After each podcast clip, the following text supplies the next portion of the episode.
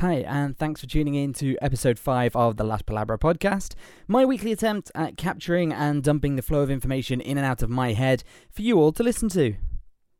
This week, we'll talk about the most bizarre and awesome sport I've found, conspiracy theories, and the positive momentum in all things climate change.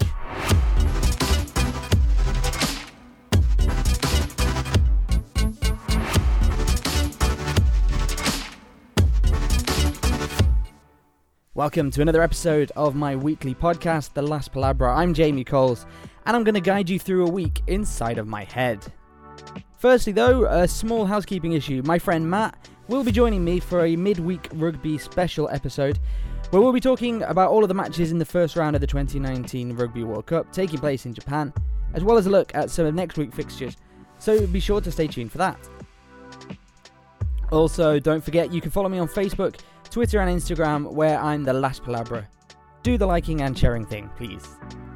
So, I don't know whether it's having now worked three weekends in a row, or the days are getting shorter now, the autumn's creeping in, or what, but lately I've had this weird feeling of needing to take back control of my time.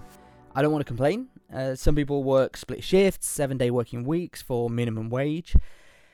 But I've worked the past three weekends, uh, one World Superbikes, two MotoGPs, uh, with just like a day or so during the week off.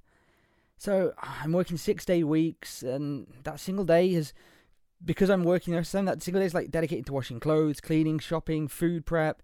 Like, doesn't leave much time for anything else.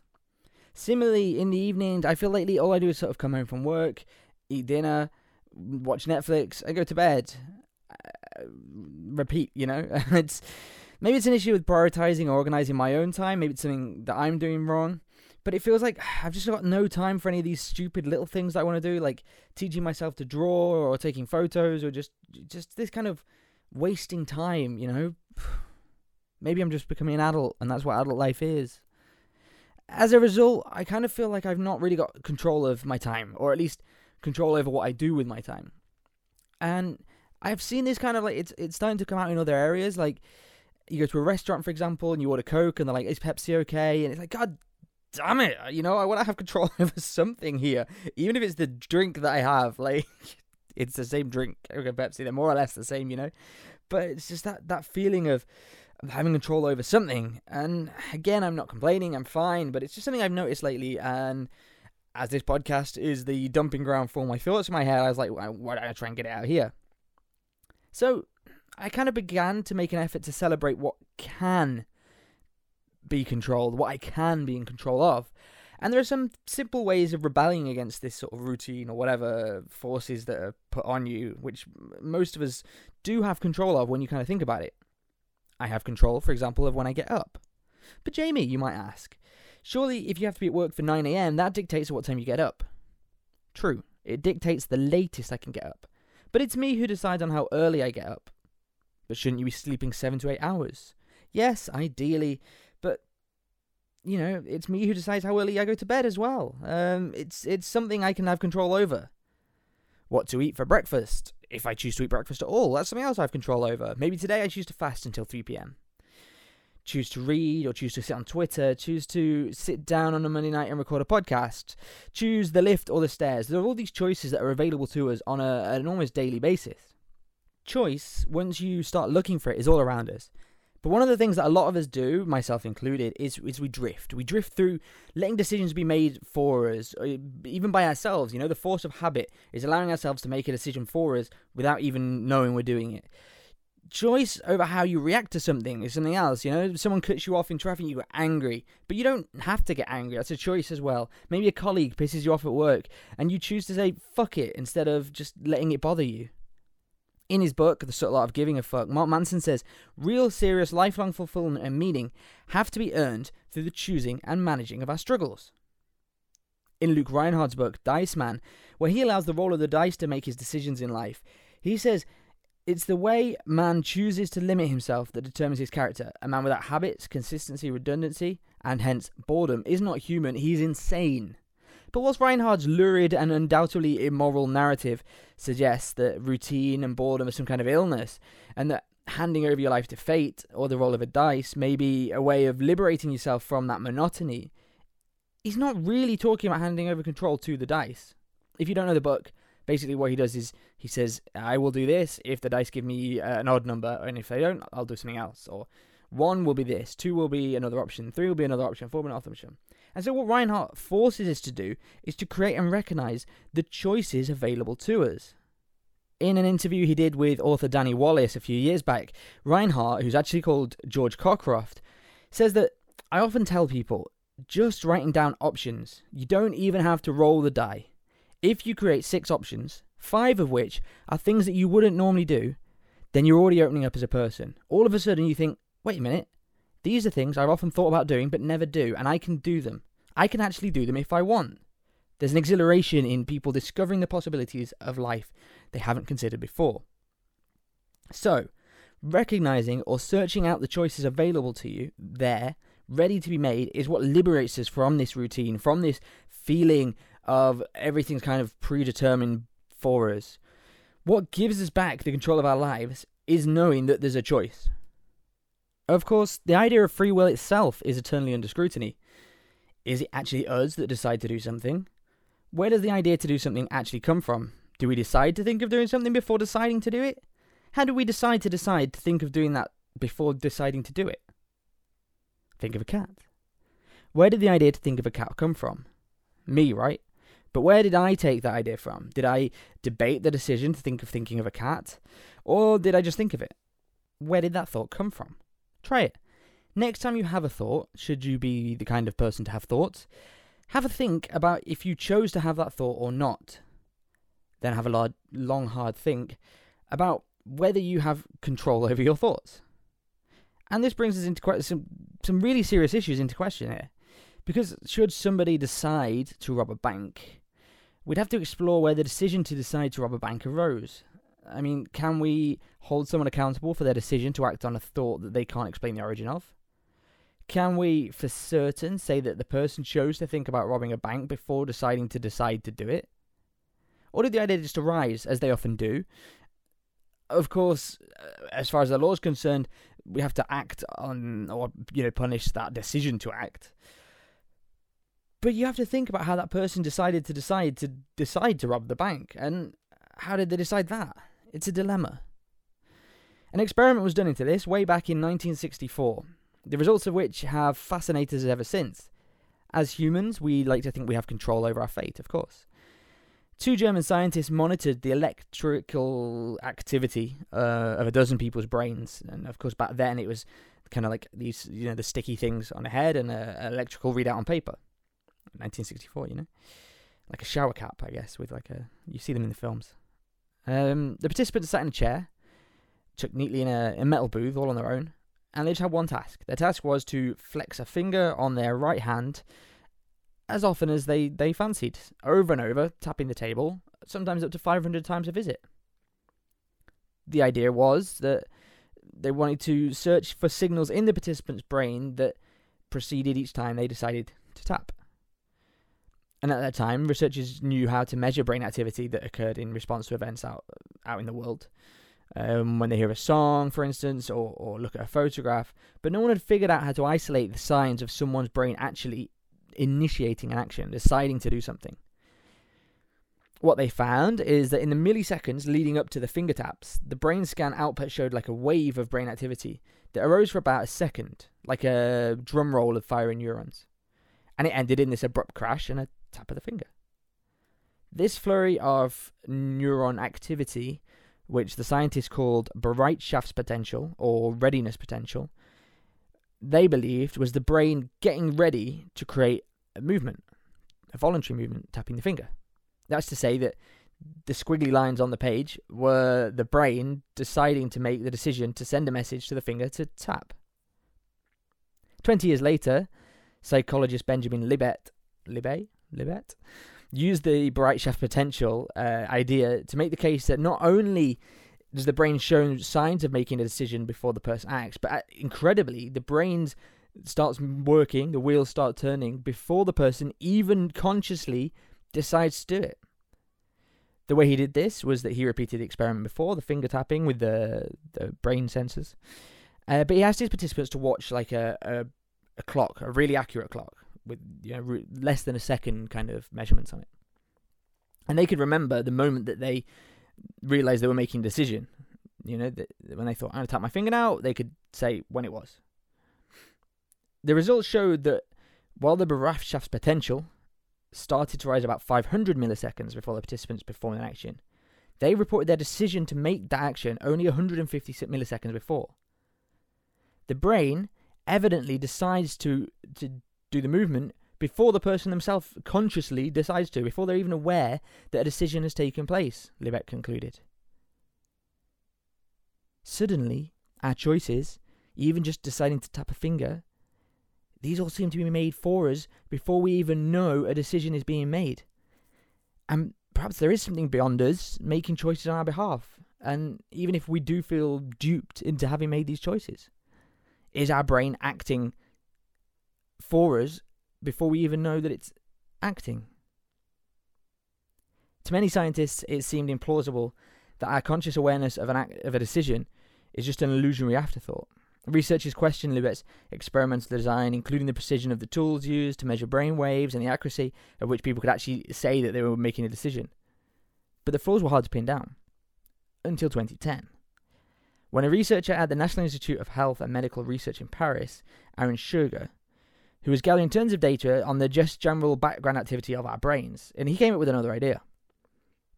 Now, neuroscientists apparently know that people uh, to make any type of decision, our neurons need to gather evidence for, for each option. Much like we do if we're deciding to buy a, a car, for example, we might go online and look at different car reviews um, and, and decide on which car's the best one for us. Similarly, our neurons are gathering information uh, on the various options to tap the finger, not to tap the finger, uh, to tap the finger now, tap the finger later, I don't know. And the decision is reached when a group of neurons accumulates evidence past a, a certain threshold, a kind of tipping point. And much of this data is gathered from the outside world. For example, if we look out the window and see the grey skies, that is probably enough information to tip us into deciding to take our umbrella with us today because it might rain. But Libet's experiment, Schurger pointed out, provided subjects with no such external cues. They just tapped their finger when they wanted to tap the finger. They acted whenever the moment struck them. These spontaneous moments, Schurger reasoned, must have coincided with a haphazard kind of ebb and flow of the participants' brain activity. Remember, Schurger had spent years just having brain scanning people's brains, and he found that even when they're not doing anything, there's kind of peaks and troughs of brain activity. And so he says they would have been more likely to tap their fingers when their motor system happened to be closer to a threshold for a movement initiation, when this kind of when the brain neuron activity had peaked before it troughed. So what Libet thought was the brain making a decision to decide to tap the finger was actually just the background noise, the peaks and troughs of neuron activity that are always going on in our brain anyway. And instead of people's brains deciding to move their fingers before they knew it, as Libet thought, what Schurger thinks happened was it actually meant that this noise in people's brains sometimes happened to tip the scale because there was nothing else to base the choice on. And that saved us from this endless indecision when forced with an arbitrary task. Schurger and two Princeton researchers repeated a version of the experiment. To avoid unintentionally cherry picking brain noise, they included a control condition at which people didn't move at all, so they could still register the, the brain waves peaking and troughing, if you like. An artificial intelligence classifier allowed them to find at what point brain activity in the two conditions diger- diverged. If Libet was right, that should have happened about 500 milliseconds before the movement. But the algorithm couldn't tell any difference until about 150 milliseconds, which remember before, was when participants reported they knew they were going to move. In other words, people's subjective experience of a decision, what Libet's study seemed to suggest was just an illusion, appeared to match the actual moment that their brain showed them making a decision. Whilst all of these are just theories, astrophysicist Sean Carroll points out that people who question the existence of free will don't have any trouble making choices. John Searle has joked that people who deny free will when ordering at a restaurant should just say, just bring me whatever the laws of nature have determined I will get. In his book, The Big Picture, Carroll talks about the philosopher Daniel Dennett, who coined the term Cartesian theatre, which is to describe the supposed mental control room of a tiny people who, who gather in all the input from our sensory organs and access our memories and send instructions to the various parts of our bodies and make our decisions for us, much like in the film Inside Out. Whilst Carroll presents several physics based theories about free will, all the way down to the, the microscopic idea of determinism, in which he says that the universe has to function within strict quantum physics rules and everything is already determined, or at least the limit of, of the number of things that could possibly happen is decided. And he talks about Laplace's demon, which was a theory by Laplace in the 1800s, where a person or a demon who knows the precise location and momentum of every atom in the universe, their past and future values for any given time, are entailed. They could be cal- they could calculate using the laws of science and physics exactly what could happen next. Of course, as Carroll points out, that's all very microscopic. We can't do that. It has no real impact on us um, because we can't know the exact location momentum of every atom in the universe. And therefore, who cares? What we are trying to do is construct an effective understanding of human beings, not of electrons and nuclei. Given our lack of complete microscopic information, the question we should be asking is Does the best theory of human beings include an element of free choice? Carroll concludes thinking of the collections of atoms we call people as rational agents capable of making choices seems to be a pretty good theory. And like, like one likely to remain useful for a long time to come, or at least that's what he chooses to think, and I think we should too. It's important to remember that physicists, philosophers, uh, neurosurgeons, psychologists, many, many people are working hard to prove that we have free will. Whether we have it or not, at least if we believe we have it, it's just fair to to recognize the decisions and choices that we do have control over. And perhaps it'll just make us feel a little bit happier. Whilst last week, several hundred people descended on Area 51 to see the aliens. Did you see this? Uh, that allegedly held captive there, these aliens. They had this motto of "You can't, they can't stop all of us." Speaking about the government, if you like. Um, I don't think they achieved anything in Area 51. I don't know. Uh, but there have been recent reports that in the era of fake news, that conspiracy theories are on the rise, or at least it seems that way. Now, I like a conspiracy theory simply because it forces us to look at the world in a different, sometimes more creative, sometimes more bizarre way. It's good to remind ourselves to question the given narratives or societal norms from time to time. Also, it's not a bad idea to remember that some conspiracies turn out to be true, such as the infamous uh, MK Ultra mind control experiments where the US government was dosing people with LSD, or that the Nixon administration had John Lennon under FBI surveillance or even the revelation that the likes of Edward Snowden, you know, the sort of leaks that the government are actually watching us. Whilst conspiracy theories were once stuck in kind of like niche radio shows or magazines or books, the internet and particularly YouTube or social media has made the spreading of conspiracy theories easier than ever before. For example, let's take Pizzagate. Did you hear this? The theory that Washington elite engaged in child sex trafficking in the, from the basement of a Washington D.C. pizzeria which 9% of the American population believed to be true. And actually, it led to a man investigating, in inverted commas, the allegation, and he ended up shooting a rifle inside a pizza restaurant in Washington. Similarly, 19% of the US population believe that the government is using chemicals to control them. Many more believe that the government could control the weather. And let's not forget the lunar landing conspiracies, as well as the lunar structure conspiracies, which claim there are people living in colonies on the moon. There are 9 11 conspiracies. There are uh, Princess Diana conspiracies and Madeleine McCann conspiracies. There are conspiracies that Barack Obama has an African birth certificate. It seems there are conspiracies about almost almost everything. Um, and it's a bit about the box thinking. Uh, you know, a lot of it may turn out not to be true, but you never know. A lot of it is kind of aimed at subverting the government or governments. And I guess kind of understandably, as governments seem to hide a lot of things from their people which they probably have good reason for as well, you know. It's not the first time, however, that people have felt that conspiracies were on the rise. In 1964, the New York Times said conspiracy theories had grown weed like in this country. In 1994, the Washington Post declared it's the dawn of a new age of conspiracy theory. And in 2004, the Boston Globe stated that we are in the golden age of conspiracy theory. But it's probably pretty easy to figure out why. In 1964, televisions penetrated the mass market. There was radio in every house and more radio programming than ever before. People were exposed to the idea of conspiracy theories. In 1994, the SMS text message began to spread as mobile phones began to become more available to the masses, shall we say.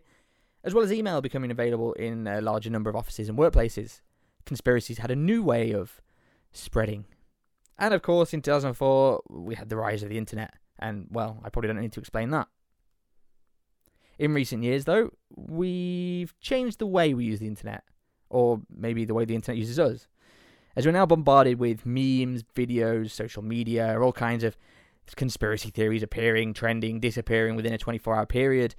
And as they're always on the internet, they can stay alive for longer and easily be accessible and resurrectable at any moment. They can now reach further into the population and receive more attention. Also, with the internet, it's made it easier for conspiracy theorists to communicate amongst themselves, as well as just the general curious people, such as myself, maybe, to get a bit more involved too than maybe I would have done before. It's just easier to reach out to someone on Twitter about a conspiracy than than it is to go to the library and check out a book or go into the newspaper or you know. And so what's being done to combat this, assuming that it needs combating at all? YouTube is expanding an experimental tweak to its recommendation engine that's intended to reduce the application of conspiracy theories to the UK market. It was something they did in January this year. They rolled it out in the in the states, um, saying that they were making changes to limit the spread of conspiracy theory content, junk science they call it, and bogus claims about historical events, following sustained criticism of how the platform accelerates damaging clickbait. They call this uh, junk content or borderline content, saying that it's stuff that it toes the line of what's acceptable in sort of content policies, but in practice it means stuff like videos that make nonsense claims about the Earth being flat, or lies about historical events such as 9/11 terror attacks, or or maybe they promote harmful junk, bogus miracle cures, you know, for serious illnesses. So they can all be filed under misinformation or snake oil, if you like. But of course, to YouTube, this kind of junk content's been very, very lucrative. The snake oil sells, you know? And as a consequence, uh, Google's commercial imperative is to. They, they, they want like to make it look like they're doing something, but they're earning money from the adverts and stuff, you know? So if they keep people watching these kind of videos, they're going to keep making money off the adverts. Of course, none of it's really a problem. It gives people ad revenue, it provokes relatively healthy discussion, and as long as it's not taken too far, I don't think it can do too much harm. Of course, extremist behavior such as the, the shooter in the pizza restaurant can occur. So it's up to either the creators of such messages, I think Alex Jones was heavily involved in that one, or indeed the platforms which enable them to take they need to take some some responsibility in all of this. A flat Earth or a government weather control conspiracy theory may be mostly harmless. Conspiracy theories around vaccines have proven to be dangerous as they give voices against vaccination. These voices seem to drown out the voices of common sense now. And we've seen almost extinct illnesses, such as measles, on the rise again. This year, the World Health Organization declared the anti vaccination movement a top 10 health threat after a 30% rise in measles across the world, including in countries where the virus had been virtually eliminated. I find this really sad that we're living in a time where information is so readily available to us and we can be so, so ignorant. Vaccine resistance movements are as old as vaccines themselves, but misinformation was particularly fueled when, in 1998, and you probably know this, is very infamous, and now retracted and debunked study. That's the main thing, right? This study has been debunked, but people are running with it. It's so ingrained in their brains, and now the, the lie, the myth perpetuates itself. And it's become so common knowledge that people believe it, you know? This myth by, this uh, study, sorry, by Dan, Dr. Andrew Wakefield, now completely debunked and even retracted, wrongly linked the measles, mumps, and rubella vaccine with autism in recent years, the anti-vaccine sentiment has coincided with the the increase, the rise of fake news, and a general disregard for science. In the United States, there have been outbreaks in, in 30 of the states, including New York and Washington, where officials have declared public health emergencies. And in California, they're trying to bring in laws that make it almost obligatory for children to be vaccinated. Of course, much to the outrage of, of anti vax parents. Measles outbreaks in the US and Europe have been declared emergencies, but experts warn that the consequences of the anti vaccination movement could be most acutely felt in lower income countries when uh, the Philippines, for example, where there have been deaths already because of measles. These are preventable diseases, you know, and but they're more likely to kill in densely populated cities with poorer healthcare and infrastructure.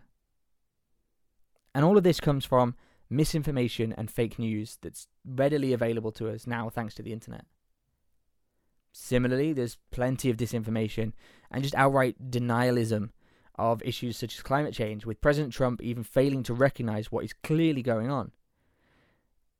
And this week, Swedish teen environment superhero Greta Thunberg staged her biggest Fridays for Future demonstration yet. You know, she's been doing these for a year now. She's been doing Fridays for Future, where she's encouraging people to, to bunk off school, bunk off work on a Friday, bunk off, to stage a protest on a Friday uh, in demonstration of of of the, of the environment, of what's going on with the environment, you know, to bring raise awareness. Was also the biggest climate strike in the history of the world, with a global attendance estimated about four million. And then she went to speak at the UN Climate Summit, and she accused world leaders of being too immature to face the facts. Before adding, as menacingly as a teenage Swedish climate hero can, she said, "We will not let you get away with this." Whilst teens are leading the way and individuals are doing their bit, it would appear that some big businesses are starting to get on board too, and this is great news. Two sisters from Southampton, Ella, who's nine years old, and Caitlin McEwen, who's who's seven. So Ella and Caitlin McEwen, they started a petition against Burger King and McDonald's using plastic toys in children's meals. And amazingly, it's worked with over half a million people signing the petition. Burger King has said they will remove all plastic toys from their children's meals. The fast food chain says the move will save an estimated 320 tons of plastic waste every year. What are they going to do with all the plastic? They're going to use it to create play areas and restaurant items, including interactive trays. McDonald's has said that from next month they will give customers the choice of swapping plastic toys in the Happy Meals for bags of fruit. And then next year they'll be able to swap toys for books with that initiative, as well as a rollout of paper straws, uh, McFlurry plastic lids, and plastic lids from the, the salad bowls and the drinks being done away, McDonald's says it will reduce plastic waste by a whopping 10,005 metric tons a year. Burger King UK Chief Executive Alasdair Murdoch says, We're making a start. This is a step in the right direction. And he says, if it makes other competitors move their practices forward, that can only be a good thing. And I agree. You know, it only takes Burger King to do it, McDonald's to do it. KFC will follow. Uh, who else is that? I don't know. Whoever else there is, they'll follow, and it, you know, it perpetuates. Burger King is also installing what they're calling amnesty bins in all of their UK restaurants for people to drop off uh, plastic meal toys, including those given away with like sweets or children's magazines or just any any plastic toys from even from McDonald's. You can take them to a Burger King, leave them in these bins, and they will recycle them into children's play areas. Burger King, McDonald's. These are some of the biggest names in capitalism. If they can take corporate responsibility over what's happening to the environment, or at least starting to move things forward and having a more positive impact, this is huge. This is a huge step forward. Also, as an avid reader, I can't get more on board with them giving kids books instead of stupid little plastic toys. It's really, really great news. And who would have thought that our climate revolutionary leaders would be a 16 year old girl, a 9 year old girl, and a 7 year old girl. We have hope for the future generations. Let's hope that they can convince us adults to help them keep making it happen.